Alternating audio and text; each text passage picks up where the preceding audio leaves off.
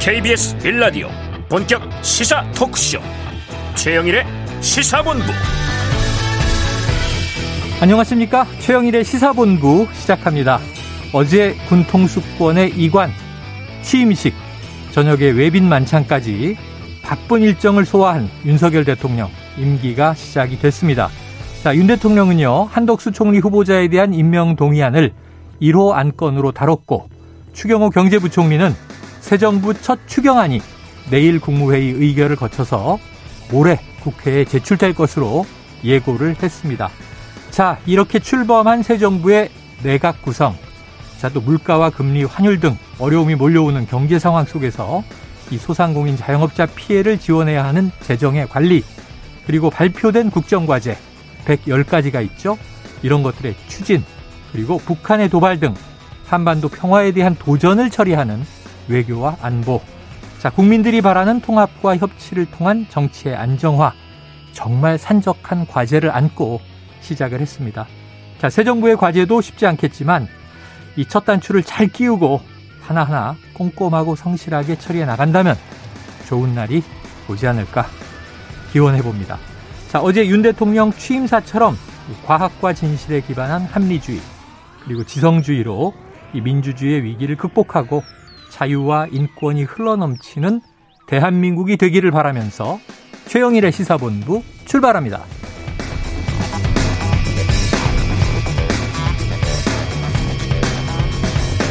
네, 1부에서는요, 오늘의 핵심 뉴스를 한입에 정리해드리는 한입뉴스 기다리고 있고요. 2부 10분 인터뷰. 자, 한동훈 장관 후보자의 청문회 결과 보고 채택이 보류되고 있는 상황. 국회 법사위의 간사인 박주민 더불어민주당 의원과 짚어보도록 합니다. 이어서 진격의 보수 그리고 사건 본부도 준비가 돼 있습니다. 한 입에 쏙 들어가는 뉴스와 찰떡궁합 오늘의 디저트송 신청 기다리고 있으니까요. 오늘 뉴스에 어울리는 노래 노래가 있으면 문자 샵 9730으로 자유롭게 보내주시기 바랍니다. 오늘의 디저트송 선정되신 분께는요. 커피 쿠폰 보내드리고 있습니다. 많은 참여 부탁드리면서 짧은 문자 50원, 긴 문자는 100원입니다.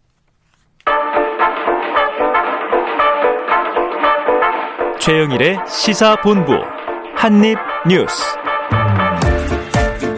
네, 오늘도 쏟아지는 핵심 뉴스들을 한입에 정리해 보겠습니다. 한입뉴스 박정호 오마이뉴스 기자 오창석 시사평론가 나와 계십니다. 어서 오세요. 안녕하십니까. 자, 어제부터 이제 새 정부 새 대통령 임기가 시작이 됐습니다. 네.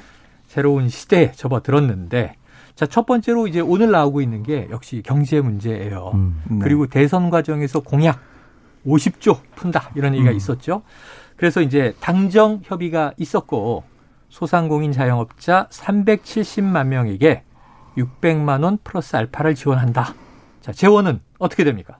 재원은 뭐 그동안 얘기했던 대로 어 이게 뭐 써야 되는 그런 곳들은 쓰지만은 음. 이게 좀 남아 있는 예산이나 예비비. 아니면은 예비비를 포함해서 앞으로 어떤 사업이나 이런 걸 봤을 때 어. 돈이 좀 적게 들어가는 그런 것들을 거긴 좀 빼가지고 쓰고 우선 조정, 쓰고 조정을 하고 그렇습니다. 그 다음에 아무래도 어, 빚을 내야겠죠. 빚 내는 부분이 있을 텐데 국채 발행 그걸 최소화하겠다라는 게 네. 지금 정부의 입장이고요. 예. 당도 그런 얘기를 하고 있어가지고 음. 당정 협의를 통해서 오늘 국민의힘에서도 600만 원 플러스 알파 이 얘기를 강조하면서 이건 꼭 해야 된다라고 얘기했거든요. 네. 추경 규모가 있어 한 35조, 그러니까 33조 원 플러스 알파 이렇게 좀 얘기를 하고 있는데 네. 정부에서도 여러 가지 상황을 좀 고려해서 빚은 최대한 적게 음. 내는 쪽으로 가지 않을까 국채 발행 최소화하는 쪽으로 가는 네네네. 상황이 되겠어요. 근데 이게 이 대선 이후에 공약 파기한 얘기를 많이 했었고 음. 자영업자들이 걱정을 많이 했습니다. 우려를 했고 비판도 했는데 아니 이 50조 풀어가지고 온전한 손실 보상 해준다고 해서 투표까지 했는데 이게 무슨 일이냐? 차등 지급이 웬 말이냐라는 얘기 했었잖아요. 네. 그래서 그런 것들을 국민의 힘 오늘 당에서는 많이 좀 반영을 했어요. 그래서 음. 600만 원 플러스 알파 최소한 600만 원 이 얘기를 해서 정부도 어, 이 당의 제안을 좀 받아들여서 그쪽으로 가는 방향으로 하는 그런 모습이 됐고요. 손실보상 보정률도 현행 90%에서 100%로 상향을 하고 분기별 하한액 이것도 현행 50만 원에서 100만 원을 올리겠다 이렇게 얘기를 했습니다. 아, 그리고 이제 당에서 국민의힘에서 어떤 얘기를 했냐면 지난번 손실보상에서 제외됐던 여행업, 공연 전시업, 뭐 음. 항공 운수업 여기에 대한 어, 우대 지원 또 물가 인상으로 어려움을 겪는 이 농어민 지원 방안 이것도 좀 포함해 달라 이렇게 요청을 했습니다. 음. 그래서 정부가 이 내일 10일 그러니까 국무회의를 거쳐 가지고요. 내일 모레 국회 추경을 낼 예정인데요. 이런 당의 여러 가지 요청 이걸 좀 다 이제 받아 안아서 이 안을 만들어 가지고 국무회의에서 내일 통과시킬 그럴 가능성이 커 보입니다. 네, 내일 국무회의에서 의결한다. 그리고 이제 국회로 들어갈 텐데. 음. 자, 추경호 경제부총리. 네. 첫 번째 과업이 추경. 아, 추경호의 추경으로. 오창석 평론가님은 예상하셨죠? 아, 저는 뭐 할 수밖에 없는 상황이었다고 생각이 들고요. 네네. 하기로 했던 것이고. 예, 조금 불안했던 측면이 있긴 있었습니다. 인수위나 음. 이 인수위가 들어가기 전에 당선된 직후부터 조금 한 달 정도가는 이 부분이 패싱되는 거 아닌가라는 음. 우려를 좀 많이 예, 느꼈었죠. 네네. 실제로 자영업자들이 많이 반발하기도 했었고. 공약 후퇴 아니냐? 예. 소급은 왜 안 되느냐? 예, 그 같이 묶였던 게 뭐 사병 월급 인상이라든지 여러 가지가 다 그냥 공약 폐기 아니냐 이런 얘기까지 네네네. 나왔었는데 결과적으로는 취임하고 얼마 안 돼서 곧바로 이 얘기를 던졌다는 것 자체에 많은 자영업자와 소상공인들이 안도의 한숨을 내비칠 거라 보고요. 이 음. 부분에 대해서는 민주당 역시 같이 주장했었던 부분이라 네. 당연히 진행돼야 하는 부분이고요.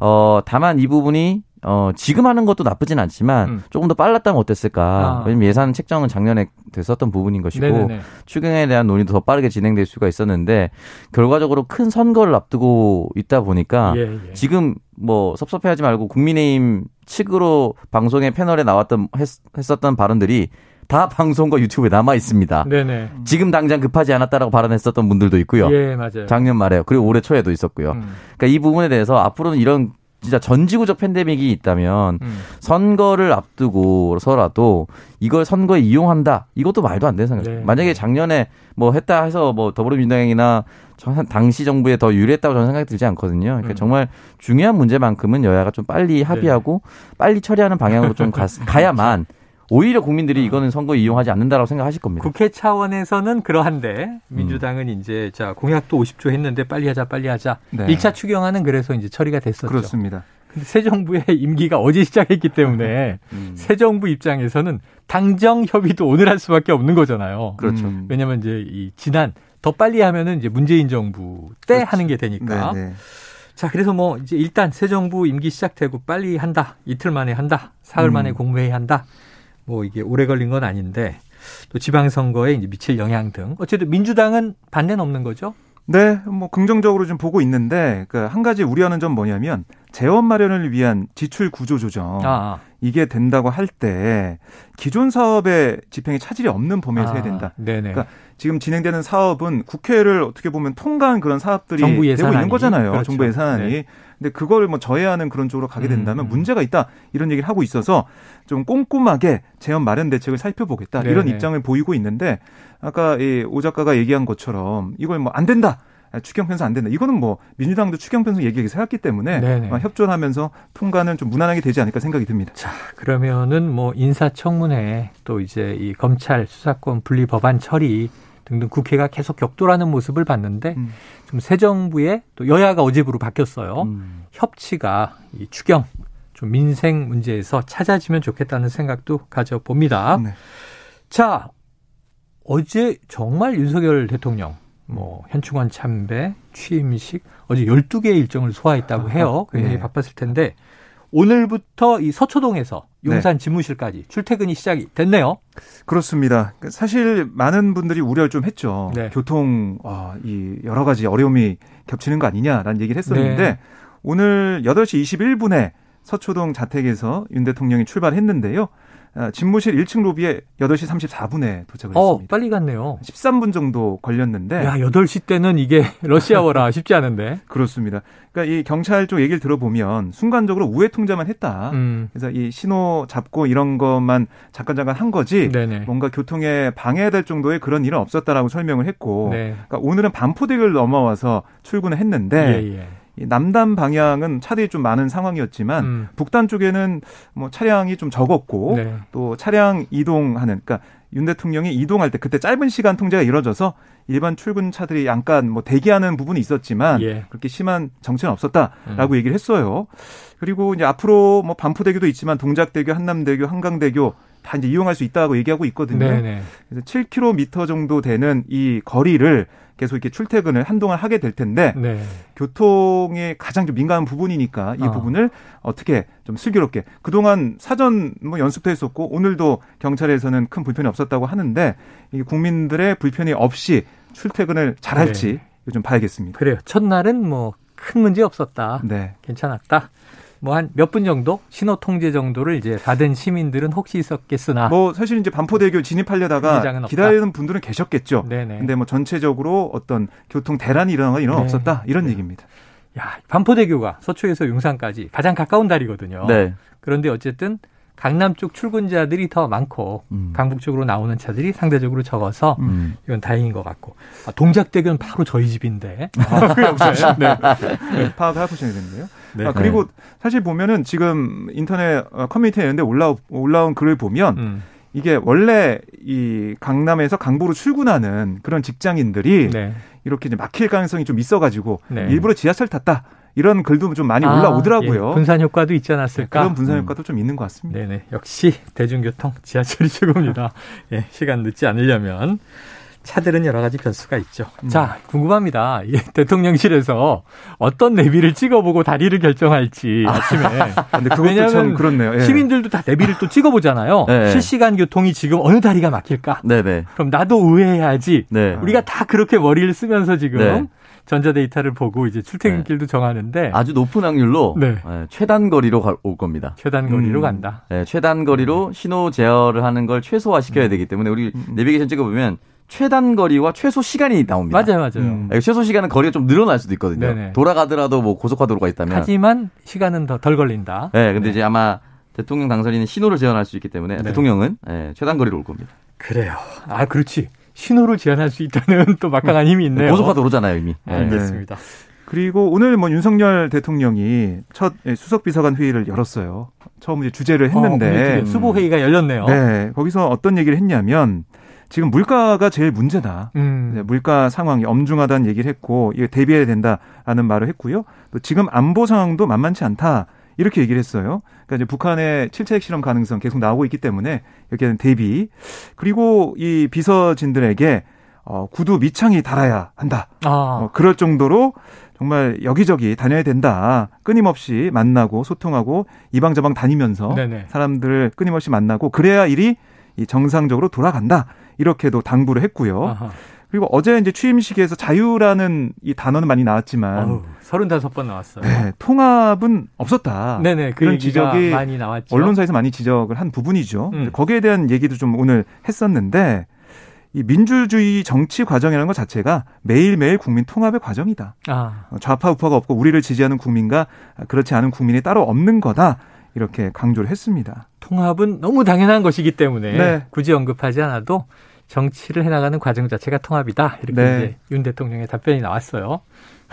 그, 그럼 상대적으로 네. 자유가 되게 결핍, 결, 결, 결핍이 된 것 같잖아. 35번 얘기하다 보니까. 이렇게 볼 수도 네. 예, 있겠네요. 우리 사회 자유로운 사회입니다. 굉장히 음. 자유로운 거 맞고요.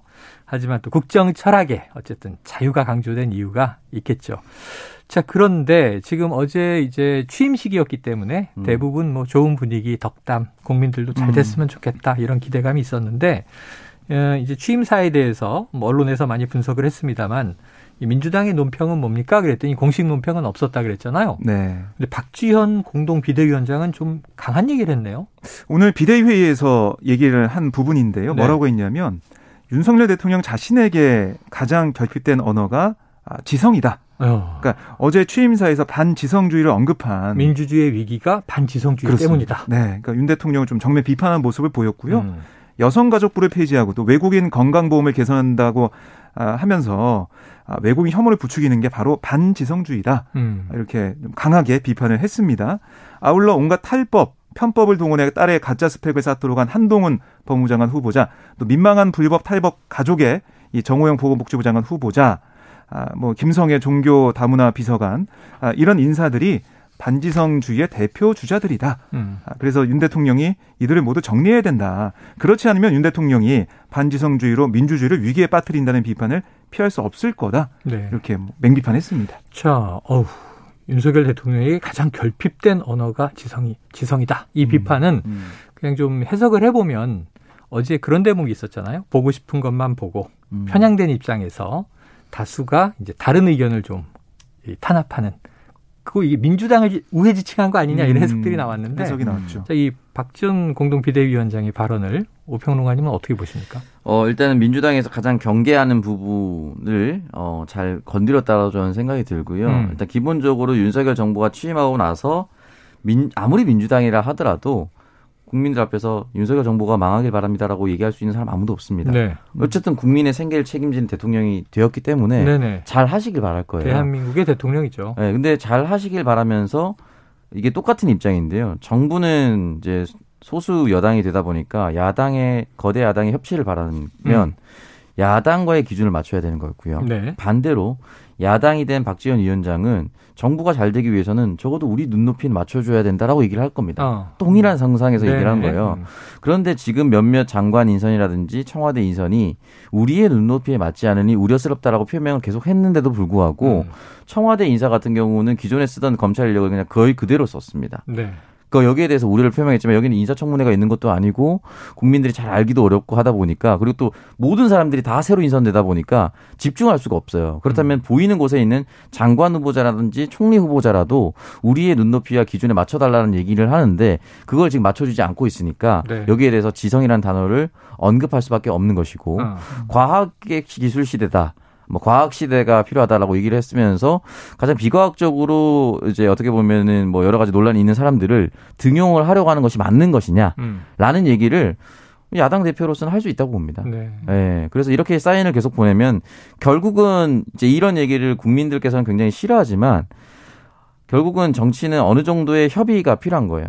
영어 deal이라고 표현하는데 deal이라고 표현하면 왠지 뭔가 안 좋은 느낌이라서 거래하는 느낌이. 네, 거래하는 느낌이라서 조금 표- 피하려고 하는데 어 민주당이 요구하는 눈높이를 제시하면 정부가 좀 받아주고 그럼 정부가 그러면 이걸 하나 좀 양보해 달라고 하면 서로 하나씩 양보하면서 가거든요. 음. 지금까지는 양보 없는 강대강 대치입니다. 네. 네, 그게 좀 아쉬운 거죠. 알겠습니다. 자, 박지원 공동 비대위원장 그 지금 말씀하신 뭐 맥락일 텐데 어제 이제 1호 안건 처리 이게 한덕수 음. 총리 후보자에 대한 임명 동의안이었잖아요.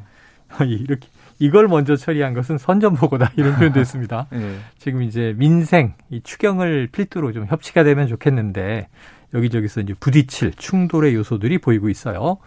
자, 지금 12시 38분을 향해 가고 있는 점심시간인데요. 점심시간 교통 상황 알아보고 와서 계속 이슈 이어가겠습니다. 교통정보센터의 임초희 리포터 나와주세요. 네, 이 시각 교통정보입니다. 현재 서울 시내와 고속도로 교통량이 전 시간보다는 조금 줄어 있고요. 전국 고속도로 곳곳에는 사고가 있습니다. 남해 고속도로 부산에서 순천 쪽 광양터널을 조금 못 미친 지점에서 차량 전도 사고가 발생했는데요. 현재 2차로 갓길에서 처리하고 있어서 주의가 필요합니다. 대구 부산 고속도로 대구 쪽 삼낭진 나들목 1차로에서도 대형 화물차 사고 처리하고 있습니다. 차로 변경 잘하시고요. 청주 영 덕고속도로 청, 청주 쪽 화서 부근 1차로에서도 사고 처리하고 있어서 통제 중입니다. 잘 살펴서 지나시기 바랍니다. 현재 서울 시내는 강변북로 구리 쪽으로 먼저 가양대교와 월드컵대교 사이에서 1차로를 막고 작업을 하고 있습니다. 더 가서는 원효대교부터 반포대교 쪽으로 막히고요. 반대 일산 방향은 전 구간 비교적 수월합니다. 올림픽대로 공항 쪽으론 동호대교부터 반포대교까지만 밀립니다. KBS 교통정보센터에서 임초였습니다.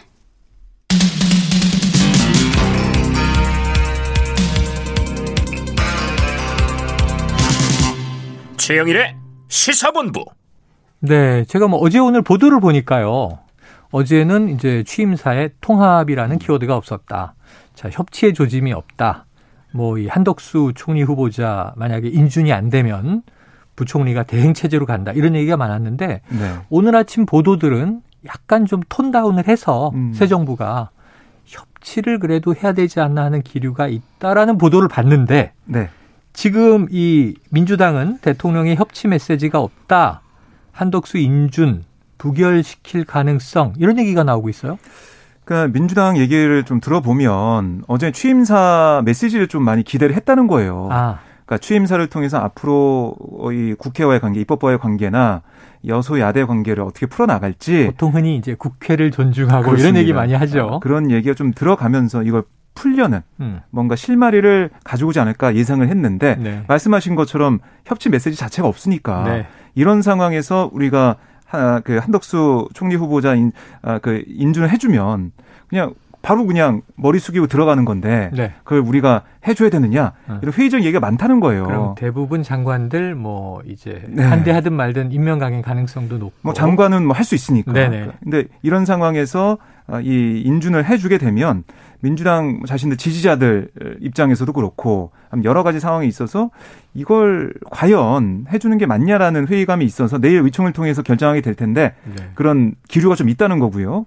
결국 이렇게 되면 아, 윤석열 이 대통령도 이걸 뭐 무르거나 할 생각은 없는 거잖아요. 음. 그 강대강으로 민주당과 함께 붙게 되는 네. 또한 번 갈등의 소지가 되는 상황이 되지 않을까 생각이 들고 음. 그러니까 이런 인선에 대해서 어떤 화해 제스처나 아니면은 아, 좀 이해를 좀 구하는 그런 발언 여러 가지 그런 것들 좀 풀어 나가야 되는데 그런 뭔가 제스처라도 있어도 있으면 음. 틈이 보일 텐데 그게 안 보이니까 민주당도 어떻게 좀 할 수가 없다는 거예요. 자, 정치 공학적인 뭐 입장들이나 음. 우리가 늘 얘기하는 무슨 뭐 저- 방정식들이 이제 뭐 이렇게 저렇게 계산이 되겠습니다만 오평론가님 민주당이 네. 총리부터 장관까지 새 정부가 하고 싶은 거 다 하세요. 음. 알아서 다 하세요. 임명하세요. 그리고 왜냐하면 정부 책임이니까 아, 네. 18개 부처 총리 네네. 그냥 마음대로 다 임명하시고 열심히 한번 해보십시오. 네. 하면 안 돼요?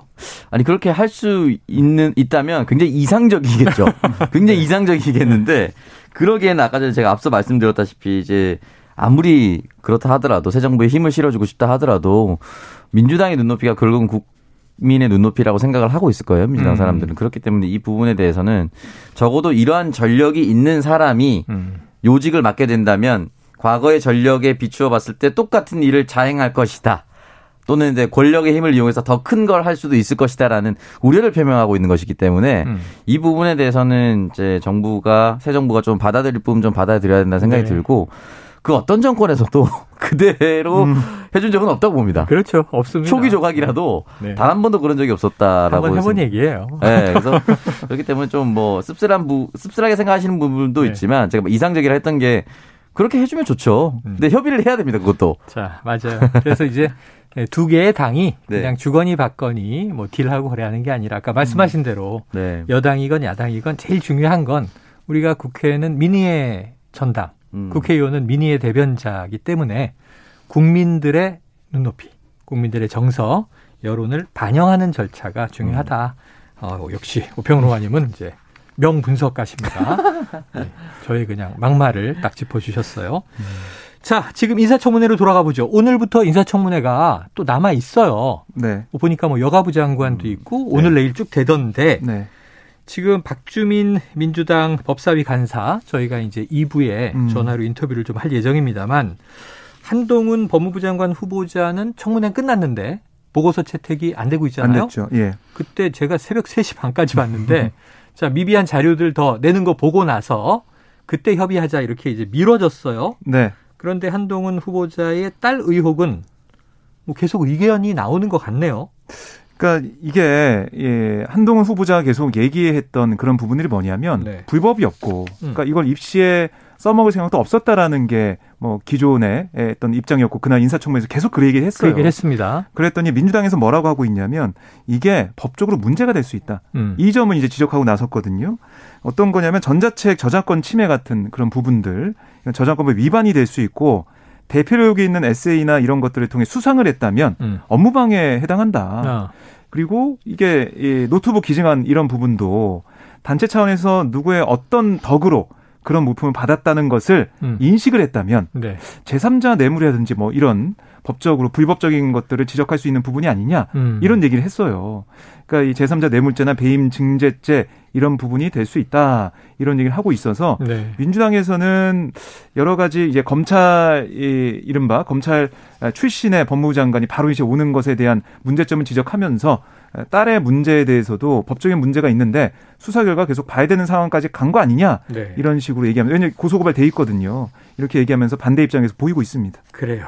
자, 민주당 쪽에서는 지금 가장 어찌 보면 그동안 낙마 1순위로 지목해온 네. 한동훈 법무부 장관의 임명은 부당하다 이렇게 보는 입장인 것 같고 지금 그 사이에 나온 의혹 중에서 이제 딸의 스펙 쌓기 의혹 음. 이 부분에 대해서는 법적 문제가 있을 수도 있다. 음. 왜냐하면 지난 한 청문회를 쭉 봤는데 네. 계속 도돌이표처럼 네. 도는 게 한동훈 음. 후보자는 자 학생들에게 내가 송구할 수는 있다. 음. 가진 집안의 자제들이 음. 더 입시에서 유리하다는 측면에서는 이 지적을 공감하고 송구하게 생각한다. 음. 하지만 위법과 반칙은 없었다. 네. 이게 일관적인 답변이었거든요. 그러니까 어떻게 보세요? 그 결국은 한동훈 후보자가 제가 생각했을 때는 법률적 문제를 회피하기 위해서 가장 잘 쓴 한동훈 음. 후보자 입장에서 네네. 가장 잘 쓴 단어는 아카이빙입니다. 아. 이거 스펙 제출용이 아니고요. 네네. 아카이빙용이다. 저장해둔 거예요. 네. 말은 좀 어렵지만은 결국은 내가 그냥 내가 쌓아둔 겁니다. 네네. 내 개인 블로그에 올려둔 겁니다. 뭐 이렇게 취한할 수 있는 내용이거든요. 예전에 이제 웹하드에 올렸고 요즘에 클라우드에 올린다고 하죠. 네, 뭐 그런 겁니다. 외장하드에 넣어둔 겁니다. 이 정도로 네. 해석될 수가 있는데 중요한 건 뭐냐면 한동훈 후보자의 딸과 또 한동훈 후보자의 딸과 같이 이제 스펙 쌓기를 했다라고 추정이 되는 네. 같은 프로젝트에 있었던 처형의 자제들까지 음. 이게 만약에 에, 문제가 되고 스펙을 이용해서 대학교 진학하는데 결정적인 역할을 했다.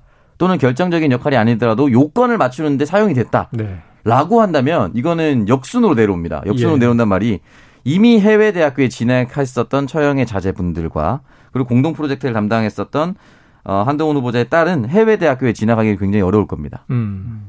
이거를 archiving 용도가 아니었고 네네. 제출 용도가 되었으니까. 어. 제출 용도가 된다고 했을 경우에는 담당 프로젝트를 나 혼자 해야 되는데 네. 지금 어제 단독 보도로 올라온 것이 어떤 어, 크몽이라고 하는 어플리케이션을 통해서 음. 앱을 개발했고 내가 만들어줬다라고 하는 증언이 나오지 않았습니까? 아, 돈 받고 200만 원을 받고 했다라고 증언이 나왔어요. 네네. 근데 외국 대학교에서는 이게 요건인데 한동훈 후보자의 딸이 직접 만들지 않고 외주를 줘서 내가 만든 것처럼 제출을 했다. 네. 라고 한다면 사실은 이거는 허위 스펙이 맞죠. 아, 그렇죠. 그렇죠. 그러니까 이게 역순으로 해외 대학교에서 검증을 해서 내려오는데 네. 중요한 거는 해외 대학교는 우리나라 수사기관과는 전혀 무관한 내용 음. 곳들 아니겠습니까? 그러니까 그 해외 대학교의 잣대로만 판단을 하고 그러다 보니까 해외 커뮤니티에서 난리가 난 것이 각 대학교별로 보이든 보이지 않든 음. 정해두든 정해두지 않더라도 아시아 티오라든지 네. 한국 티오들이 정해져 있다 한다면 이런 걸로 타격을 받아서 어떤 다른 한국인들이나 어. 다른 아시아인의 음. 대학생들이 못 들어간 겁니다 그 학교에. 어. 그럼 업무 방해가 되죠 그 네. 학교에서. 네. 그리고 이제 그러다 보니까 이제 뉴욕타임즈나 이런 기자 한 사람이 한국으로부터 제보를 받고 있다라고 지금 올리기도 했어요. 어. 그러니까 이런 것들이 제보를 받고 실제로 그런 것을 위협하거나 방해했거나 그렇게 된다고 했을 경우에는 해외 대학교가 자신의 명예 그 대학교의 명예를 지키기 위해서 자체 수사나 자체 조사를 하고 음. 자체 판단을 내리고 이것이 지금 진학은 하진 않았던 음. 하, 지 않은 상태의 쓰지 않았다. 네, 한동훈 후보자의 딸까지 영향은 올 수밖에 없는 상황이 돼버렸습니다. 아유 지금 얘기만 들어도 좀 아우 벌써 저는 이제 막 소름이 좀 끼치는 게 음. 이게 또 무슨 망신이에요. 만약에 해외 그렇게 대학에서 음. 해외의 이제 언론 매체가 이런 것들을 또 조사하고 만약에 그런 일이 있었다. 음. 예, 한국인들이 뭐 예를 들면 편법을 쓰고 있다. 이런 음. 기사라도 나오면 정말 열심히 유학 생활하는 학생들이나 음. 또 이제 조기 유학 가서 미국에서 이제 교육시키려는 뭐 부모들이나 참 이게 쉽지 않은 상황에 처하겠다 하는 생각이 들어서 음. 이게 한 후보자의 문제가 아닐 수 있겠다는 걱정이 되는데 그러지 않기를 한번 음. 바래봅니다. 그러지 않기를 바래보고요. 자, 다음 이슈 보죠. 지금 이제 취임식 끝났고 이제 닥쳐오는 건 6일 지방선거예요. 네. 국회의원 재보궐 선거가 있어요. 뭐 이른바 미니 총선이다. 음. 아니다. 대선 2라운드다. 뭐 이런 얘기들이 있는데 대진표가 확정이 됐습니까? 네, 지금 뭐 일부 지역 어, 후보, 특히 뭐 국민의힘 후보들 빼놓고는 다 이제 된 상황인데요. 네. 모두 7곳에 국회의원 보궐선거가 열려요. 많더라고요. 예, 많습니다. 근데 이 중에 국민의힘은 어, 다섯 곳을 좀 승리하겠다. 이런 얘기를 하고 있고 어. 어 반면에 민주당도 최소 우리는 네 곳을 이기겠다. 라는 얘기를 하고 있어요. 합치면 아홉 곳인데. 아, 그렇죠. 그러니까 이게 차이가 좀 있는 건데. 네. 그러니까 국민의힘 이 후보가 나오면서 공석이 된 곳이 경기 분당갑, 대구 수성을, 충남 보령 서천, 경남 창원 의창이거든요. 음. 이게 네 곳인데 이거는 뭐 국민의힘 쪽에서는 원래 우리 지역이니까 이길 거다라고 하면서 플러스 1을 한 게 원주 갑이에요. 음. 여기 이광재 민주당 네네네. 강원도지사 후보가 어. 이제 버리고 나온 곳이거든요. 비워둔 지역구. 여기서 이기겠다. 이렇게 계획을 세우고 있고 민주당은 네 곳인데 어떤 곳이냐면 인천 계양을 네. 여기는 이재명 후보가 나와 있고요. 그렇죠. 또 이광재 의원의 이 원주갑 그리고 제주 을 여기일 거고 어. 한 곳이 겹치는 데가 제주리 김한규 청와대 비서관이 그렇습니다. 공천됐죠? 공천을 받은 곳이고요. 분당갑이에요. 어, 분당갑 네.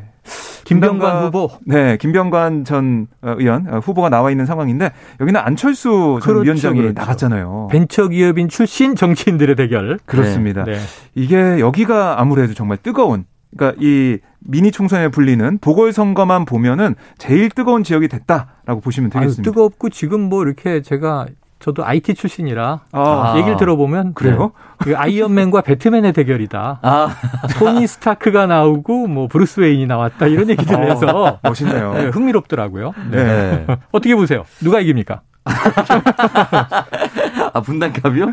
어, 쉽지는 않을 것 같은데, 지금 분당갑은 어쨌든 가장 최근 있었던 선거 기준으로 좀 분석을 해야 되는 게, 대선 기준으로 윤석열 후보가 약 12%포인트 정도 이재명 후보다, 후보보다 많이 받은 곳이 이제 분당갑입니다. 네, 그렇다면은 보수 색채가 훨씬 더 짙다. 라고 볼 수는 있어요. 그렇겠죠. 그 직전의 선거는 2020년 김은혜 후보와 김병관 후보였는데 이건 0.7% 정도밖에 안 나왔어요. 음. 1128표 정도. 그렇기 때문에 이 부분에 대해서 결과적으로는 분당에 계신 주민들이 안철수 후보를 심적으로 얼마나 받아들일 수 있느냐가 중요한 것 같습니다. 네. 그러니까 아주 유명하고 인지도도 높고 인수위원장도 하고 대선 후보였던 큰 사람이긴 한데 네. 지역에 와서 대선 후보로서의 그냥 발판으로 사고 지역 현안도 모르고 지역도 많이 돌아다니지 않는다라고 판단이 된다면 음. 민심은 빠르게 김병관 의원으로 움직일 수도 있습니다. 네, 네. 근데 만약에 안철수 후보가 내려와서 지역구도 열심히 꼼꼼히 챙기고 열심히 얘기하고 지역 친화적으로 간다라고 한다면 사실은 저는 현재 형세로서는 국민의힘 쪽에 국민의힘 그 어떤 후보라도 음. 국민의힘 후보에게 유리한 땅은 맞아요. 네, 네. 그렇기 때문에 김병관 후보가 얼마나 선전하느냐에 저는 달려 있다라고 자. 보고 안랩 네. 본사가 여기에 있다. 네 이 명분을 이제 주장한 안철수 후보와 그리고 김병관 이제 전 의원은 한 번 의원이 됐었고 맞습니다. 그다음에 네. 김은혜 의원에게 뺏겼었고 네. 아슬아슬하게 네, 그리고 또 당협위원장이었으니까 그동안 네 텃밭을 뭐 열심히 갈았을 거 아니에요. 그렇습니다. 그 효과가 이번에 얼마나 나오나 그걸 또 지켜보면 그래서 아마 민주당에서 많은 선전을 기대하는 것이 네. 해당 지역이 민주당이 첫 번째 당선된 지역이 예, 첫 번째 당선된 의원이 김병관 의원입니다. 어, 처음으로 해냈던 사람이 다시 나왔기 예, 때문에 아, 더큰 기대를 가지고 있습니다. 그 네. 박 기자님 조사해 오셨어요? 어떤 걸요? 네, 김병관 후보와 안철수 후보 누가 재산이 더 많습니까? 다 내일 조사해서 아, 네. 보겠습니다. 두분 다 공직자. 아, 이게 근데 아, 저는 궁금한 게. 한 분은 게임 업체 창업자고 네, 맞습니다. 한 분은 백신 보안 업체 창업자라 네. 아, 어느 쪽이 더 창과 방패의 대결인가요? 그렇습니다. 아 그리고 이제 참고로 지금 보면은 아, 국민의힘의 후보들 제가 아까 다 말씀 안 드렸으니까 네. 예, 예, 예. 분당갑의 안철수 후보고 개항을 해 윤영선 후보가 아, 당선이 됐어요. 이재명 후보의 대항마가 윤형선 그렇습니다. 후보군요. 예, 이가 인천 이 지역에서 활동하는 네. 후보를 공천했고요. 어, 충남 보령에는 장동혁 후보, 원주 갑에는 박정아 후보, 대구 수성에는 이인선 후보, 아. 경남 창원 의창에는 김영선 후보를 추천하기로 했습니다. 네. 제주울은 내일 아마 경선회가 발표될 예. 것으로 보입니다. 어, 대구에서 김재원 전 의원하고 유영아 변호사가 다 떨어졌네요. 그러니까요. 다 안 됐어요. 그래서 이. 공간이 얘기를 들어보니까 이, 이 시도지사 선거에 나왔던 음. 그 후보들은 좀 제외하자는 의견이 있었다. 아. 그다음에 여성을 여성을 좀 우대하자는 얘기가 있었다. 이런 얘기를 대구가 했습니다. 묘해요. 지난번에 이제 시장도 윤심도 아니고 박심도 아니었다. 홍심이 올라갔다 그랬는데 계속 네. 지켜보도록 하죠. 자, 오늘 한입뉴스 여기서 정리하겠습니다. 지금까지 박정호 기자, 오창석 평론가 수고하셨습니다. 고맙습니다. 고맙습니다. 자, 오늘의 디저트송은요. 청취자 1039님이 보내주셨습니다. 자, 윤석열 대통령이 취임사에서 자유를 많이 강조하셨더라고요. 내 마음대로 하는 것이 자유일 수도 있고 너무 많은 자유는 또 부작용이 있겠죠. 이런 것들도 잘 고려해서 나라를 잘 이끌어줬으면 합니다. 모자이크의 자유시대 신청해 주셨습니다. 노래 듣고 2부로 돌아옵니다.